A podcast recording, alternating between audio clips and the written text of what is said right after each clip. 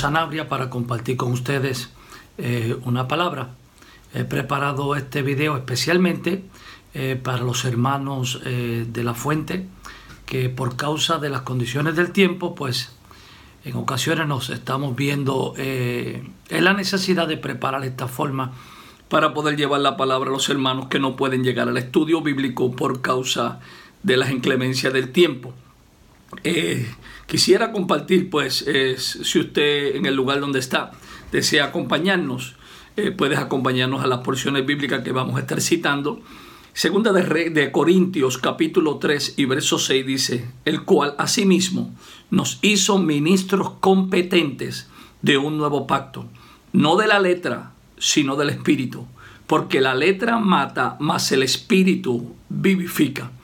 Hemos estado enseñando en la congregación que pastoreamos, la Iglesia Fuente de Vida, sobre la importancia de lo que es el pacto nuevo o el nuevo pacto. La importancia de que como en el Antiguo Testamento, antes de la cruz, vivíamos bajo promesas, vivíamos bajo eh, un pacto de ley, un pacto que Dios le hizo a Abraham, un pacto que Dios le hizo a Moisés, y hemos tocado los diferentes pactos. Pero como delante de la cruz ya vivimos en cumplimiento, ya vivimos en manifestación y por ello vivimos en un nuevo pacto que es el pacto eterno de Dios, el pacto que Dios se hizo consigo mismo, con Jesucristo en la eternidad, en el cual ya viendo en su presencia, sabiendo lo que iba a acontecer, preparó a el cordero sacrificado antes de la formación del mundo y preparó un cuerpo para que su hijo entrase en ese cuerpo, se manifestara y lo que ocurrió en la eternidad se manifestara en el tiempo en la cruz del Calvario. También que todo el Antiguo Testamento es más bien, yo le llamo un mapa que nos va dirigiendo poco a poco hasta que nos lleva al lugar del Calvario, al monte de la carabela, donde la cruz marca el lugar. Todo mapa tiene que tener una cruz. La cruz dice dónde está el tesoro. Y el mapa del Antiguo Testamento nos llevó poco a poco por cada uno de sus libros, enseñándonos hasta que nos lleva a Mateo 27, donde vemos la cruz en el monte y el tesoro de Dios, que es Cristo, su vida, siendo entregada por nosotros y para nosotros. Y por eso hay unos grandes beneficios de eh, recibir y aceptar este nuevo pacto, que son mejores que los beneficios del pacto anterior, del pacto de Moisés. En el pacto de Moisés, basado en la ley, se cosechaba lo que se sembraba.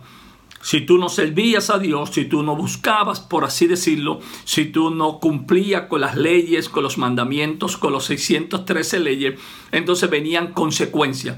La tierra no te producía fruto, el cielo se te cerraba, la lluvia no descendía, había mortandad, había, eh, tus enemigos venían y te destruían. Era un pacto condicional a la obediencia. Y por tanto, cada vez que obedecías, pues entonces el cielo se abría, obedecías, venía la bendición, obedecía, venía la lluvia, venía la provisión, venía la protección. El pacto nuevo es diferente porque no está basado en la obediencia nuestra, sino en la obediencia de Cristo. Eh, eh, Pablo lo dice de esta forma, que debemos llevar todo pensamiento cautivo a la obediencia de Cristo. No a que obedezca a Cristo, sino a la obediencia de Cristo. Cristo obedeció al Padre en todo lo que el Padre le, pidió. Inclusive él dijo, yo no hago nada por mí mismo, sino que lo que oigo de mi Padre, eso hago. No me adelanto, no hablo fuera de tiempo, no actúo fuera de tiempo, ni siquiera traigo mi propia voluntad, sino que se haga la voluntad de mi Padre. Y esa obediencia que Cristo mostró al Padre es la obediencia en la cual nosotros tenemos que conectarnos a la obediencia de muerte y aún de muerte de cruz. Y por medio de Cristo, todos nuestros pensamientos, toda nuestra mente, todo nuestro ser es conectado a recibir los beneficios de lo que ya Cristo hizo por nosotros. En el viejo pacto tú hacías cosas para recibir cosas. En el nuevo pacto Cristo hizo todo lo que tienes que recibir a Cristo y creer en lo que Él hizo. En el, en el antiguo pacto era un pacto de trabajo. Tienes que hacer, tienes que hacer, tienes que hacer. Los sumos sacerdotes hacían eh, eh, una vez al año su sacrificio. Los sacerdotes tenían que hacer continuamente los levitas, trabajando, matando los animales, sacándolas, derramando la sangre, limpiando los utensilios. Todo era un asunto de trabajo. Era tanto de trabajo que eh, la parte exterior del templo o la parte exterior del tabernáculo para los tiempos de Moisés estaba llena de sangre, llena de olor a animales muertos, a carne quemada. Todo era un escenario que mostraba muerte a la entrada. Solamente en el lugar santísimo era el lugar donde había tranquilidad, el lugar donde no penetraba la luz, el lugar donde el sumo sacerdote se le prohibía aún sudar porque si sudaba le costaba la vida. ¿Qué estaba Dios tratando de decirnos? Que en su presencia no es por obra. Se suda cuando se trabaja, se suda cuando se hacen obras, cuando se hace trabajo. Pero en la presencia de Dios, como ya Cristo lo hizo, no podíamos ni sudar. Ya Él hizo todo lo que tenemos que ir participar de lo que Él ya hizo. En el antiguo pacto era hacer, hacer, hacer, hacer y hacer. En el nuevo pacto es Está hecho, está hecho, está hecho, está hecho. Cristo nos redimió de la maldición. Cristo nos redimió de la enfermedad. Cristo nos redimió del pecado. Cristo nos redimió de toda contaminación. Cristo ya hizo la obra. Lo que tengo es que creer en Él recibirlo a Él y vivir para Él. Solo cuando descansamos en, esa obra perfecta, que es la obra que Cristo hizo en la cruz del Calvario, es que podemos tener el descanso. Las buenas obras no producen fe, pero la fe produce buenas obras. El nuevo pacto es un pacto de paz en el Espíritu Santo. A veces como cristianos vivimos demasiado de agitados eh, tenemos las agitaciones del mundo alrededor, las presiones del trabajo, de los estudios, de la escuela, de, levante, acuéstate a dormir temprano porque tienes que levantarte temprano, pero te acuestas y no duermes bien, tienes presión de que no despiertes a tiempo, que tienes que salir corriendo para el trabajo, que el tren se puede que se vaya eh, que, puede que el carro no encienda, eh, la presión del trabajo, la presión de los estudios, la presión. Y vienes a la iglesia, la presión de la iglesia, porque hay presión en la iglesia. La presión de el que le toca abrir la iglesia, o, perdón, cuando digo iglesia me refiero al edificio. Eh, la presión de, de, abrir el edificio, la presión de eh, preparar los cánticos, la música, el sonido, que todo funcione correctamente. Pero la vida en Cristo no debe ser depresión. Porque a veces vivimos bajo una presión que no he orado lo suficiente, que no he leído la porción bíblica necesaria, que no estoy ayunando lo suficiente, que no estoy eh, yendo a las reuniones lo suficiente, que no fui a la reunión de hogar. Todo sigue como una presión. En Cristo, la vida en Cristo tiene que ser una vida de descanso Tú debes amar servirle al Señor. Tú debes amar vivir para Él. Tú debes amar estar con Él. Tú debes amar el adorarle. Debe ser un placer, un gozo, una felicidad, no una presión ni una opresión en tu mente por lo que no estás haciendo, sino descansando en lo que Cristo hizo. Es un pacto de una vida nueva lo que nos ofrece el nuevo pacto. La predicación del nuevo pacto te quita el velo y te revela la gloria del Señor para ser transformado de gloria en gloria en la misma imagen como por el Espíritu Santo. Segunda de Corintios 3, 18. En el nuevo pacto tú no te mejoras Tú no mejoras tu comportamiento por un tiempo, sino que tú eres una nueva criatura. Cristo no arregló unas áreas tuyas. Cristo no agarró y apretó un poquito por acá, jaló un poquito por allá, hizo ciertos cambios. Tú no eres un reciclaje. Tú eres una nueva criatura por medio del poder del Espíritu Santo. Tú eres una creación que antes no existía. Por eso es que Satanás busca para acusarte y no te encuentra, porque él podía acusar al viejo hombre, pero el nuevo hombre que Cristo te hizo no está justificado, está en la justicia de él. Por eso Satanás no puede acusarte. Por eso dice dice Pablo que mi vida está escondida en Cristo y con Cristo está escondida en Dios. Él te hizo una nueva creación. En Cristo estás completamente nuevo, con un corazón nuevo y con un espíritu nuevo. Nacido del espíritu, ya no eres prisionero del pecado, sino un coheredero juntamente con Cristo. Ese es el anuncio del nuevo pacto. Ese es el anuncio de esa la nueva noticia, que Él te hizo coheredero juntamente con Él. Tú estás en Cristo, Cristo está en ti. Es, una, es una conexión, es, es, una común unión lo que hay, existe entre el creyente y Cristo. Él está en nosotros, nosotros estamos en Él. Nosotros estamos en Él, Él está en nosotros y Él está en el Padre y el Padre está en Él. Entonces somos copartícipes de esa vida que Él vino a entregarnos. Es un pacto de unión. En el antiguo pacto Dios vivía en un templo hecho de mano de hombre. Pero en el nuevo pacto tú eres el templo del Espíritu Santo, según 1 de Corintios capítulo 3 y verso 16. Eres uno con el Señor, santo, justo, perfecto, para siempre. Así eres en este mundo.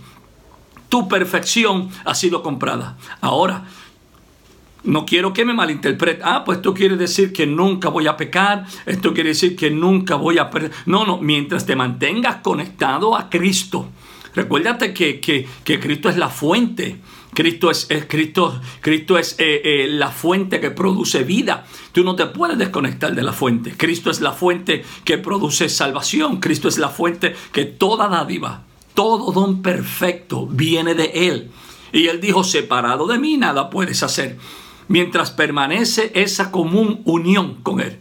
Mientras permanece esa común unión en, en creer en su sacrificio, en recibir su sacrificio, en aceptar su sacrificio, en crecer y madurar en el conocimiento de gloria en gloria, de nivel en nivel, conociéndote y yéndote conociendo más y más hasta que la vida tuya, Cristo, se siga manifestando más en mí. Hasta que mi, mi, vieja naturaleza entienda que ya no me domina, que ya no me gobierna, que yo he recibido una nueva naturaleza y es la naturaleza que me entregó Dios, como dice el apóstol Pedro, que fuimos, nos hizo participante de su naturaleza divina.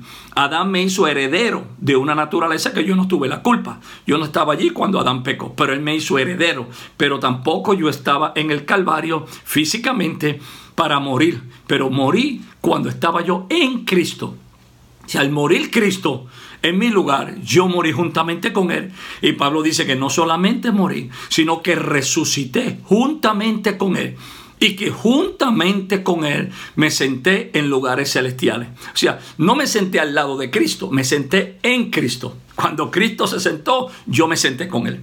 Cuando Cristo se sentó, Él se sentió. Cristo y tú, Cristo y la iglesia compartimos la misma autoridad. Él dijo, todo poder me ha sido dado en el cielo y en la tierra. No parte del poder, no un poco de poder, todo el poder. Y si él dice me ha sido dado, era porque otra persona lo tenía. ¿Quién tenía el poder? No Satanás. Satanás no tiene nada. Satanás fue uno que se metió y engañó y tomó por engaño algo que no le pertenecía.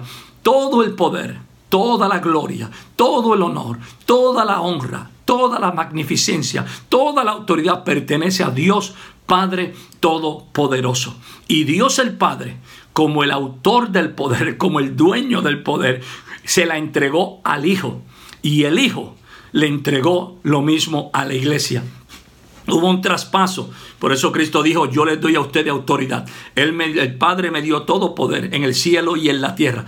Y yo les comparto ese poder. Yo le entrego ese poder. Ahora ustedes como son, están en mí y yo estoy en, en ustedes. Somos copartícipes, estamos en común unión todo el poder que el Padre depositó en mí, toda autoridad, yo se la doy a ustedes. Por tanto, id y hacer discípulos. Por tanto, id y establecer el reino. Por tanto, id y sanar a los enfermos. Por tanto, id y anunciad el evangelio. Con esa autoridad, con ese, ese, ese eh, autoridad delegada. Amén. Que nos delegó Cristo porque Él la recibe del Padre y la comparte con sus hijos, con su iglesia. Estamos en Él, Él está en nosotros. Es un pacto de unión. Tú no necesitas más unción, tú no necesitas más fe, tú no necesitas más de Dios, como se dice regularmente. Eso es una mentalidad del antiguo pacto. Vengo el domingo a la reunión para que me llenen, porque ya el miércoles estoy bajando, se me está bajando el tanque de gasolina y tengo que correr para... No, no, no podemos estar con esa mentalidad así. El nuevo pacto es un pacto en el cual una vez que te conectas con Cristo, no es una visitación que Él viene y se va, eso era antiguo pacto. Ahora el Cristo vive en ti permanentemente y tú vives con Él. Tú eh, eh, eh, haces que esa comunión crezca en tus periodos de oración y tampoco sacar periodos para orar, debe vivir una vida de oración. Si solamente vivimos de oración cuando sacamos un rato para estar, no. La vida del creyente debe ser una vida de total comunión, continuamente hablando. Nada de eso de que yo entro a su presencia. No, no, yo vivo en su presencia. Elías en el antiguo pacto lo decía, vive Jehová el Señor en cuya presencia estoy. Estamos en Él, podemos hablar con el 24 7. Podemos disfrutar de él 24-7. No es un edificio, no es un lugar.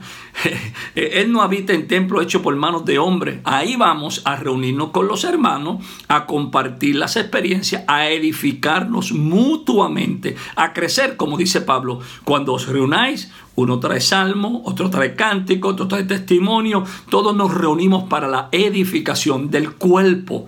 Pero yo no tengo que esperar a llegar a una reunión, a un lugar, para, como decimos, sentir a Dios. En Él vivimos, en Él somos, en Él estamos. Es un pacto que tú no puedes romper. En el nuevo pacto descansa en las mejores promesas de Dios. El viejo pacto fue entre Dios e Israel, pero el nuevo pacto es entre Dios y su Hijo. Dios juró por sí mismo y nos dio su espíritu como garantía de lo que había de venir. En el antiguo pacto eras bendecido si obedecías. En el nuevo pacto eres bendecido porque Cristo bendijo. O porque Cristo, perdón, obedeció. Si en el antiguo pacto tenía que obedecer para ser bendecido, en el nuevo pacto eres bendecido porque Cristo obedeció. Este es el asunto del mensaje que uno le llaman el mensaje de la gracia. Eh, yo le llamo el mensaje de la cruz. El mensaje de Cristo es que Cristo obedeció al Padre que en Cristo lo tenemos todo. El problema que tienen algunos con este tipo de predicación es que te desnuda de tu orgullo y de tu vanidad. Yo hice, yo alcancé, recibo esto porque yo oro, recibo esto porque yo hago guerra espiritual, recibo esto porque yo le arrebato al diablo lo que tiene. Mentira. Ya Cristo le arrebató. ¿Qué estás tú arrebatando? Si yo le arrebato al diablo algo, quiere decir que Cristo falló y Cristo nunca le quitó a Satanás nada. Y eso va en contra de lo que dice la palabra del Señor. Por favor, antes de cantar, antes de hablar, antes de, de, de, repetir, sentémonos un segundito y analicemos y pensemos qué estamos diciendo. Si yo le tengo que quitar al diablo lo que es mío, quiere decir que Cristo nunca se lo quitó. Y si Cristo nunca se lo quitó, le estoy sirviendo a un Cristo débil, a un Cristo que no cumplió la obra, que no hizo todo el trabajo. Entonces yo tengo que continuar haciendo porque Él no terminó. No, señores. Pablo dice que Él ya despejó, o despojó, perdón, despojó públicamente a los principados y los exhibió públicamente. O sea, cogió eh, eh, eh, lo que Pablo está hablando de una costumbre que hacían los reyes, especialmente los romanos, que cogían y, vencían a un enemigo le quitaban la ropa y luego lo traían y lo exhibían desnudo por las calles para que todo el mundo viera a quien yo vencí y para una forma de meterle temor a los enemigos. Entonces, Cristo coge al diablo, le quita todo, le quita lo que él le robó a Adán, lo desnuda y lo pone a caminar desnudo por las calles, mientras él triunfa sobre todo con su muerte en la cruz. Entonces nosotros estamos peleando con un diablo que no tiene nada, con un diablo que está desnudo caminando por las calles porque Cristo lo despojó de todo, con un diablo que solamente usa información antigua el historial tuyo viejo para tratar de amedrentarte. Cuando la Biblia dice que nuestra lucha no es contra carne ni sangre, sino contra principados y potestades, dice, y, cuando sigue leyendo ahí, tú vas a encontrar que Efesios dice que, que son las altimañas del enemigo. ¿Qué son altimañas? Altimañas son ah, cosas que no son ciertas. Cuando el enemigo trata de engañarte en una forma para que tú actúes o creas. Por ejemplo, te comienza a salir alguna cosita aquí a, a, una dama en el pecho y de repente el enemigo dice, eso es cáncer. No es cáncer, no han dicho que es cáncer, pero comienza a decir es cáncer, es cáncer, te vas a morir, te vas a morir. Entonces tú comienzas a permitir que esa artimaña, que ese engaño, que esa mentira comience a entrar a tu mente y comienzas a declararlo y comienzas a creerlo, entras en pánico entras en, no puedes dormir, ya te ves que te estás muriendo, ya estás reuniendo a tus familiares para, para decirle lo que, te, lo que te está pasando. Y es una artimaña del enemigo cuando la Biblia dice que por su llaga fuimos nosotros curados. Entonces lo que usa son artimañas, es lo que usa son engaños, es lo que usa son sutilezas para tratar de hacernos pensar de que no tenemos nada cuando ya lo tenemos todo en Cristo. Para tratar de hacernos pensar que Él tiene lo nuestro cuando ya Cristo se lo quitó. Entonces, yo considero que si podríamos decir la verdadera guerra espiritual no es pelear con el diablo para que nos dé como si él tuviera lo mío, es desde el lugar donde estoy, en la total victoria, darle una orden que se salga del lugar que se metió, porque no es de él. Míralo de esta forma. Si un ladrón entra a tu casa, si un ladrón entra a tu casa, rompe la puerta y entra a la casa, él está en un lugar privado.